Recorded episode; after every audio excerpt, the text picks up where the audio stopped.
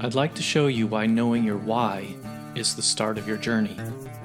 Without a strong why, it can be so difficult to reach your maximum potential. My name is Dr. Jason Balara, and every week I meet with real estate investors and mindset specialists that are taking action in order to build a life according to their own terms. We will break down what drives successful people and allows them to achieve at such a high level. If you are a professional wanting to break through, or simply someone that wants to hear an inspiring story, the Know Your Why podcast is made for you. Hi everyone, I'm Jason Balara, and this is the Know Your Why podcast. Today I'm here with Ashley Wilson. Ashley, thanks for coming on the podcast today. Thank you for having me, Jason. Yeah, absolutely. Ashley, I probably doesn't need a whole lot of introduction, but you're the co-founder of Bar Down Investments and also How's It Look, the flipping company you have with your father. And then in addition to that, a best-selling author of The Only Woman in the Room. So there's so much that we can talk about. I'm really excited, but I'd love it if maybe we can just start with you kind of sharing your story, what brought you into real estate, kind of your background and everything like that. So people, kind of know that, and then we'll take it wherever you want. So about 12 or 13 years ago, my husband and I were looking for ways to diversify our retirement strategy, and we weren't firm believers in the stock market. So we stumbled upon real estate after looking at a few different alternative investments. And then what we ultimately did is we continued our day job, so to speak, while investing on the side. We started with house hacking, short-term rentals, and then long-term rentals. And then we quickly realized all of the benefits of real estate. And I left my W-2 to work full-time in real estate. My husband finished out his career, and then he transitioned once he retired from his career to full-time in real estate as well. So we have been in real estate now for quite some time. In the beginning, obviously, it was more as a side hustle, and now it's, our living, breathing, full-time gig. Yeah, for sure. And so I guess, what did you start with? Was it kind of the flipping business or the multifamily work, or did you kind of go into that both at the same time? How did you, where did you first kind of take it, I guess, at that point? The first thing we started with was actually house hacking. So we started with house hacking by renting out rooms to my husband's teammates. So my husband was a professional athlete, and we would go from city to city, and we'd obviously needed a place to stay. So we would bought a property that had multiple rooms and then rented out those rooms to his teammates. I worked in pharmaceuticals. I actually worked on global vaccine development and clinical trials. And that lent itself to be a very time intense job. So I had to set up something that was pretty automated, and short-term rentals, which was our next foray in real estate, was very easy to automate even back then. Today, obviously, we have things that can be, key systems that can be programmed through your phone, which would make it even easier.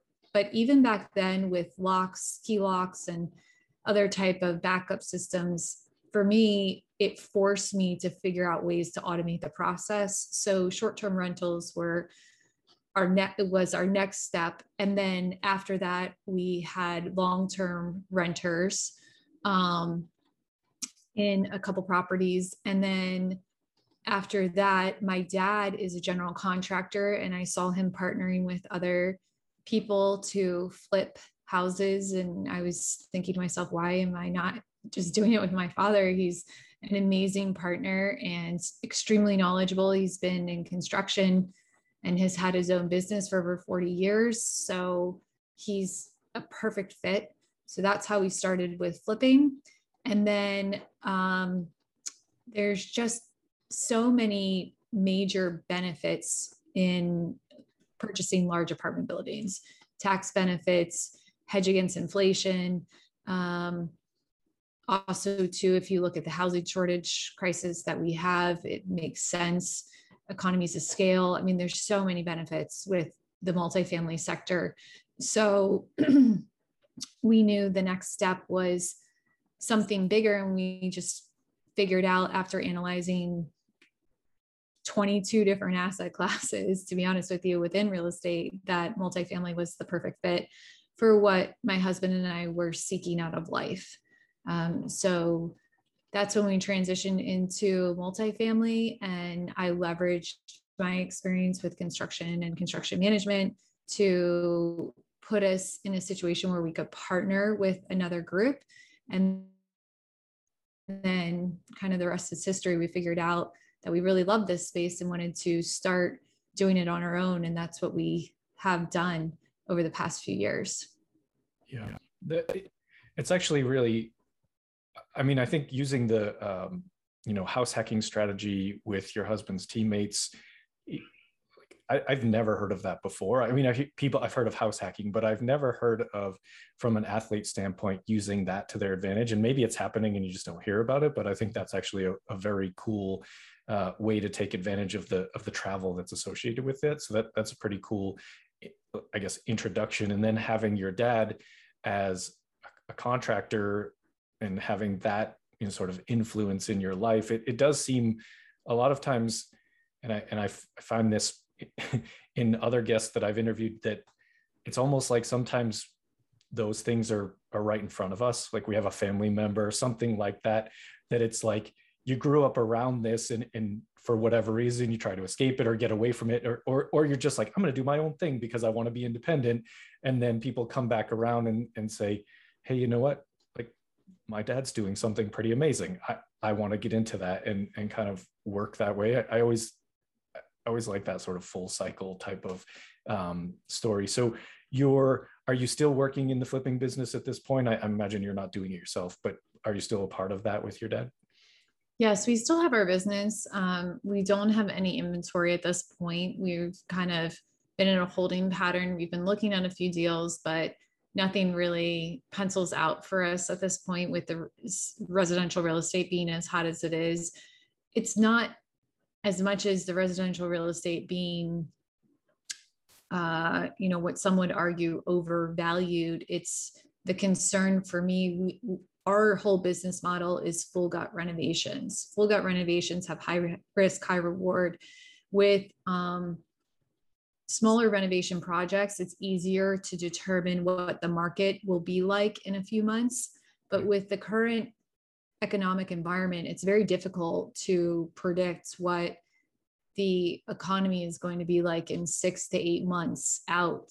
And that's when we would be delivering on our renovation. So for us, it makes it very challenging to underwrite, you know, in a conservative banner, which is, I know a lot of people say that they do that. And I think very few do, us being one of them. So that puts us, it's not a matter of us just saying, you know, there aren't deals to be had. There are definitely deals to be had. It's just a little bit of uncertainty in the current economic landscape we find ourselves in.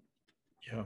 Yeah. And that's a good point in the sense that flipping, maybe that time frame has a much bigger impact on things like what you're doing in multifamily, where it's like you're going to hold it for a period of time, whether that's 5 or 7 years, you can adjust that. But if you're just trying to flip something, as you said, you know, if it takes 6 or 8 months, you don't really know what the property values are going to be at that point. And I imagine it's probably hard to count on them continuing to go crazy like they have over the last 6 to 8 months. So you could hit a home run, but you could also get in trouble. So yeah, if you're being conservative, it makes sense to kind of sit back a little bit. So very interesting. And so with multifamily then, and I know you said sort of leveraged your experience in construction, and I've heard you sort of talk about this before, where you, and correct me if I'm wrong, you essentially a deal wasn't going well, and then you needed to step in and take over construction management, asset management. Is that sort of what happened, or how did? I guess I think the asset management and the construction management side of multifamily is very interesting to me, but also there's a number of steps before getting there on each particular deal. So when that's your strength, how did you sort of come into it that way? Did you have previous existing relationships, or did you just kind of go out there and say, I'm gonna try to connect with certain people? So for the first commercial deal that I did, I had a friend in real estate who had been an investor for a long period of time. And he was someone that I constantly stayed in touch with and networked with. I actually met him through Bigger Pockets, ironically, but he was just lived close by. And anytime I was back in town, I made a point of meeting up with him and checking in with him and, you know, just being very transparent about where I was and what my next step was. And when I met with him, obviously the last time before we partnered together, we had talked about partnering together on some other deals because he was not into construction at all. Like, so he would find a few houses and, you know, we looked at them because we thought we were going to partner together on the flipping side. But ultimately what ended up happening is when I told him that I wanted to go into commercial and in large multifamily, I didn't know that he was also doing that because he's just very well diversified. And it just so happened he had a property under contract that had roughly a $2 million construction project. And one major component of that was a building that needed to be completely rebuilt because it burnt down in a fire. So because of that, he needed someone who had construction experience, and he was looking for someone anyway. So it was kind of a perfect situation. We had known each other for 5 years at that point. And, you know, it was a good opportunity for both of us. So we started working together. And then as the deal was going on, I just noticed that no one was really managing the asset because him and his team were working on acquiring new properties as opposed to managing the ones we had. So I absorbed that responsibility. And I did not know what I was doing at all. I ordered every single book on Amazon about asset management, for which I found that no one really talks about asset management in the books that are even titled asset management. It's very glossed over. And I think in part, it's because people aren't truly asset managing. And then in part, because the people who are truly asset managing know that it's the secret sauce that makes a company, you know, a billion-dollar company versus a company that, you know, has maybe, you know, I don't know, few assets under management, I guess. Yeah. But ultimately, I think it can be a huge game changer. And I saw that immediately. You know, that's the great thing about asset management. It's kind of like vacuuming a dirty rug. You see the fruits of your labor instantly. And that's what I was seeing. So I really enjoyed it. And I also, once I started doing it, I started realizing the benefits of having someone. I mean, I obviously have a bias because I was that someone, but having someone who had knowledge of both asset and construction management, because there's so much interplay. Like, for example, you know, month to month, the demand on certain unit types can change.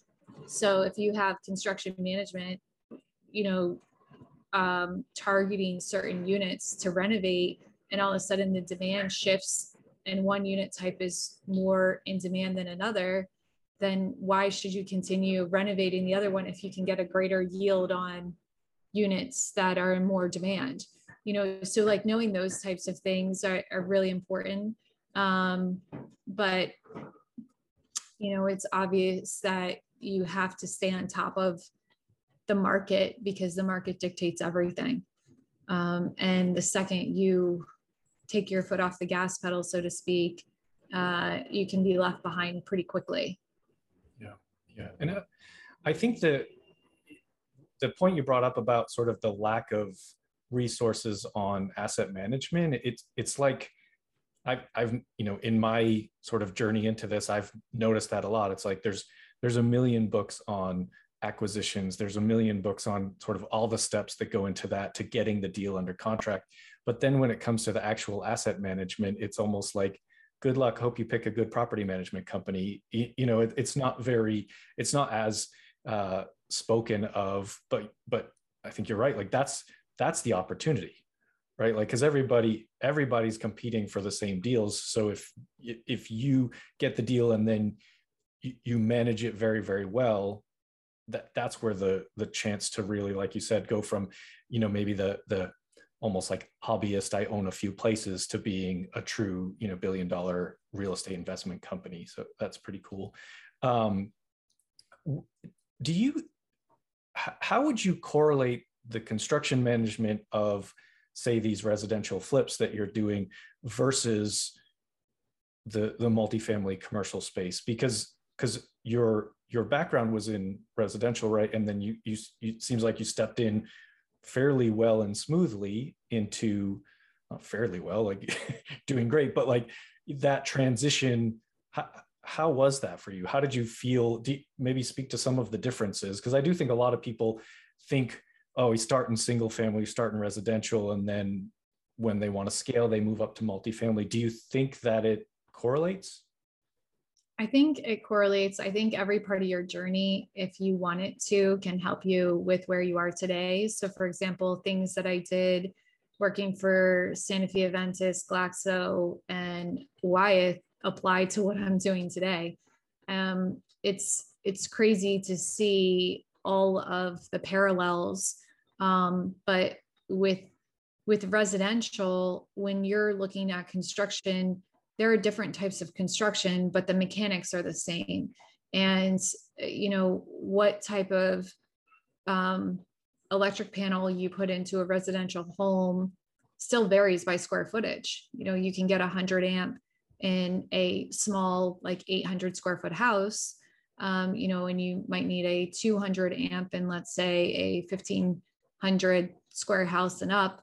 And then in commercial, you have main panels, and then you have small electrical panels and individual units that service off the main. So if you understand conceptually, I don't pretend to be a general contractor. I don't pretend to be an expert in construction, but I am very knowledgeable, and I do understand the mechanics. I do understand construction. And if I don't understand, I'm going to tell you I don't understand, and I'm going to ask you questions, and I'm going to research it, and I'm going to try to figure out as much as I possibly can know. If there's one thing about me, if I don't know something, I've always had a passion for learning. And I think if that is your mindset, you'll never fail, because if you're always looking to learn and figure out better ways to do things and to understand, so you can be better prepared for when the situation comes up in the future. I think that's always helpful, and that's what makes you grow. So the scale of what I'm doing has changed, but what I'm doing hasn't, if that kind of resonates with anyone. But the first year and a half, when I always say this, the first year and a half of switching to commercial, I have never in my life learned more on one single topic than in multifamily. I mean, the amount of information that you need to know. My partner is Jay Scott, and he came from residential as well. And he continually says to me, you know, we've been working for years, and he continually says to me, there's just so much. Like every time I think, you know, like I know everything, then you say something else, and I'm like, oh my gosh, I didn't even know that, or I didn't even think of it. And he's still saying that today. And that's another great thing about the industry, is it's always changing, and it's a living environment in which we operate. So you have to keep up with, there's so many different aspects of commercial real estate. What's amazing about commercial real estate is you can take any single person you ever meet in life, and they will have a strength, no matter what. Everyone has a strength, and they have a background. And what's great about multifamily, large multifamily properties is you can take any single person and plug them into a part of the business because there are so many roles that need to be filled. So it's just a matter of learning your strength, knowing who you are really, really well, and exploiting those strengths, and not being someone who feels like they need to fill all the voids of things they don't know. You know, I just talked about learning and educating yourself, but that doesn't mean that you have to be the person accountable for that specific task. You just have to be knowledgeable that that task is going on and allow someone else to be the expert of that task while you're an expert of another task.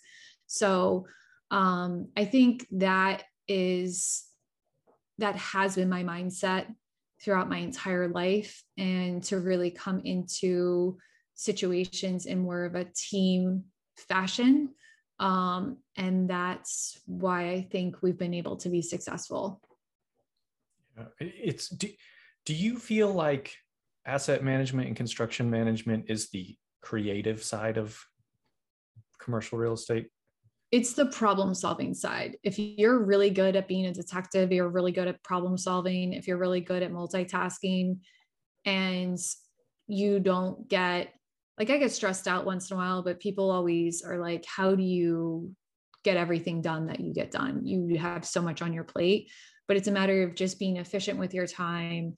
And I guess creative, like creative in a business sense. Right. I don't think of it creative in an art sense or a decorator sense, but in, you know, in that traditional definition of creativity, but creativity in the sense of thinking outside the box or marrying multiple concepts together. One thing I think I'm really good at is I'm really good at looking at a problem, and this is the essence of problem solving, but I'm really good at looking at a problem from multiple vantage points and then trying to make the best decision based off of a 360 view of the problem. So, you know, we're executing a contract right now, and I'm looking at it from the investor's point of view. I'm looking at it from our contractor's feasibility point of view, our property management company's feasibility in terms of, you know, the due diligence and being able to audit financials,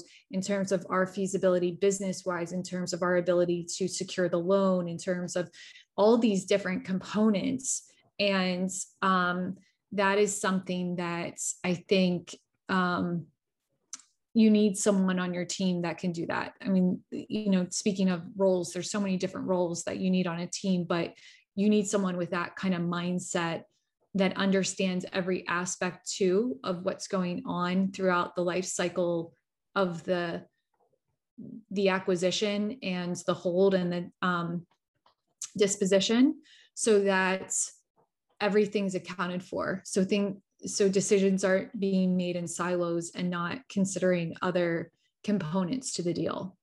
Yeah. And I guess that's what I meant by, you know, sort of the creative side, that problem solver, the having the vision of how to put all the pieces together, not like what paint colors you choose and things like that. It's more of a bigger picture creativity. But I think because there's, as you said, there's so many different angles to look at each situation and every problem that comes up. And it's, if you look at it from only one angle, then maybe that's, you know, you might make the wrong decision in impacting some other component if you haven't thought of all of that and kind of put it together.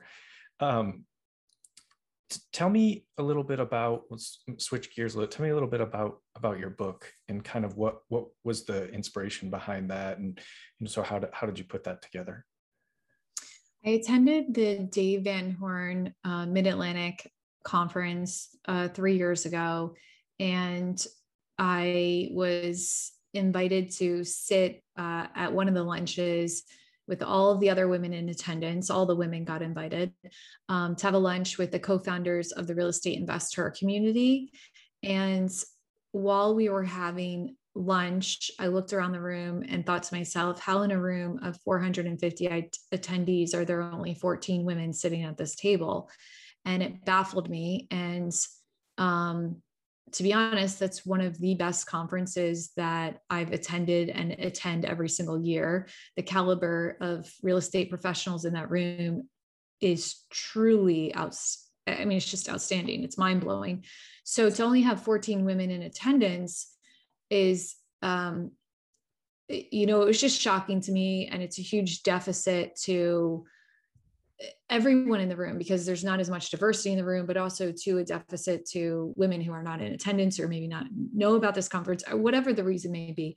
So on the ride home after that, because my husband also attended with me, I said, I'm going to write a book called The Only Woman in the Room, and it is going to speak about women in real estate. I didn't know at the time that it would be, take the form that it did, which is 19 other women telling their stories through different chapters. But I did know that I wanted to highlight all of the women in real estate and give them a platform in which to tell their story. I think women are very reluctant to be very boisterous in a room and command a room most of the time. I don't think it's all the time, but often. And a lot of times women are more qualified than the keynote speakers, but because they aren't very boisterous, their story is not being heard and they're not self-advocating. So what ends up happening is you have a ton of speakers that are better at self-promoting than the experience, which is what you really should be listening to. You should be listening to people who are the most experienced in the room. So long story short is I thought that the book would provide a platform for women's voices to be heard, credibility for women who may or may not have a book behind their name. So it would give them opportunities to be the keynote speaker. And then selfishly, I have two daughters and I want them to have more role models to look up to in the industry. So it was very rewarding for myself personally, because at some point my daughters are going to be in an age where they don't think mom's cool and they're going to need other people to look up to. And now I have 19 other women I can direct them to say, you know, this is an industry that anyone can be successful in. It doesn't matter your age, race, gender, sexual orientation, you know, it doesn't matter whatever, wherever you came from, whatever walk of life you're taking, you can be successful in real estate. So that was important to me. Yeah. I feel sure your daughters are always going to, they may always show it outwardly, but they're always going to think mom's a badass because there's plenty of evidence out there. I think, and I do miss the FAQ Fridays with them. Well, I will get them back. They're a little bit on strike for a while. So I have to, they want a pay raise. They're renegotiating contracts. Yeah. They're renegotiating. That is actually a way, you know, speaking of ways in which you can pay your kids and tax benefits for marketing. That is a way that we are doing it to get them started investing early. Yeah.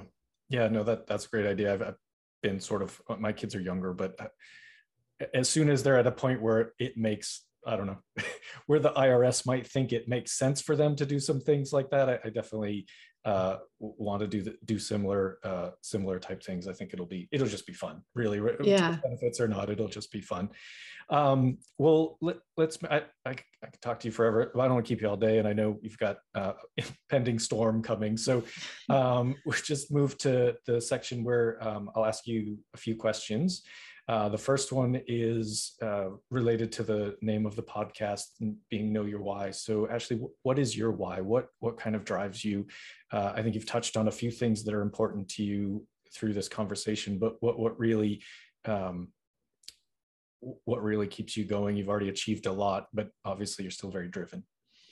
My family. So I think that's probably the number one answer you get, but to me, it's important to be there for my family anytime they need.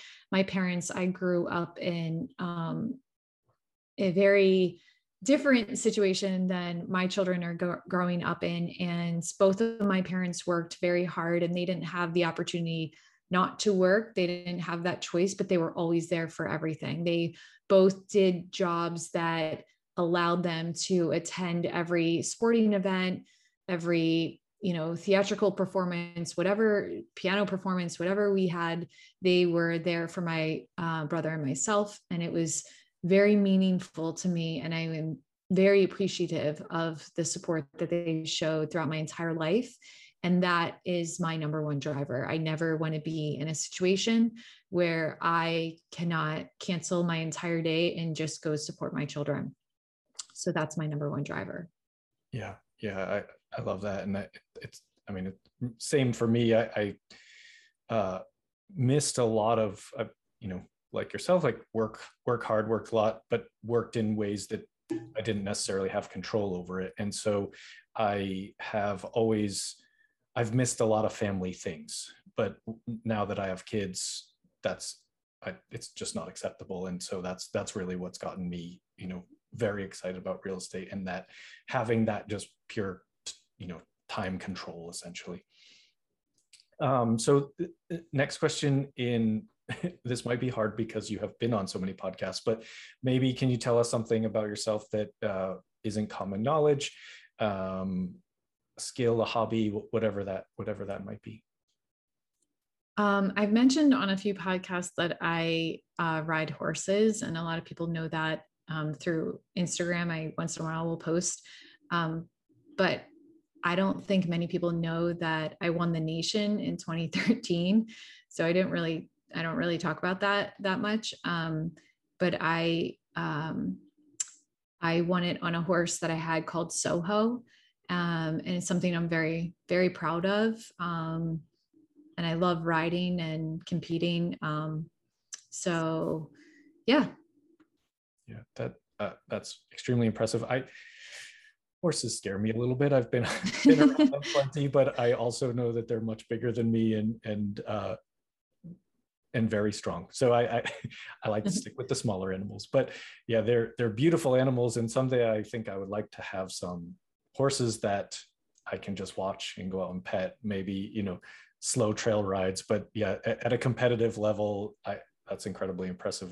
Just, we were actually watching some of the Olympics, the equestrian events in the Olympics. And I was just, I mean, the control that people that are competing at that level, the control and the symmetry between the horse and the rider is just kind of incredible. I don't it's not something that I'm comfortable with, but when I see that, it's kind of amazing. So what, if people want to reach out to you, how would you think would be the best way to get in touch? You can reach out to me on our company website, which is bardowninvestments.com. You can also follow me on Instagram at Bad Ash Investor. Okay, perfect. And last question, Ashley, what piece of advice would you have for people that maybe like yourself, you know, a few years ago when they're sort of getting started, kind of what would you tell them to encourage them or give them advice? I would say that if you seek out people who are further along in their journey, that is something that you want to pursue,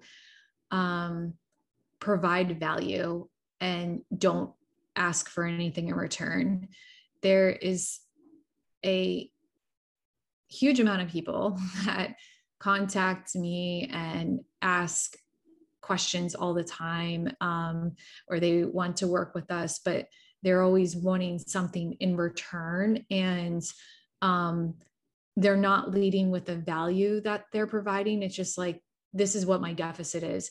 You know, can you help me find brokers? Can you help me find capital? No, I've worked 10 years to find it myself. You know, I'm not just helping you skip all of that hard work.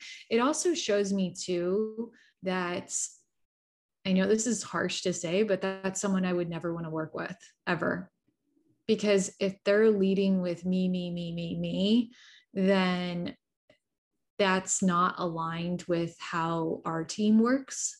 So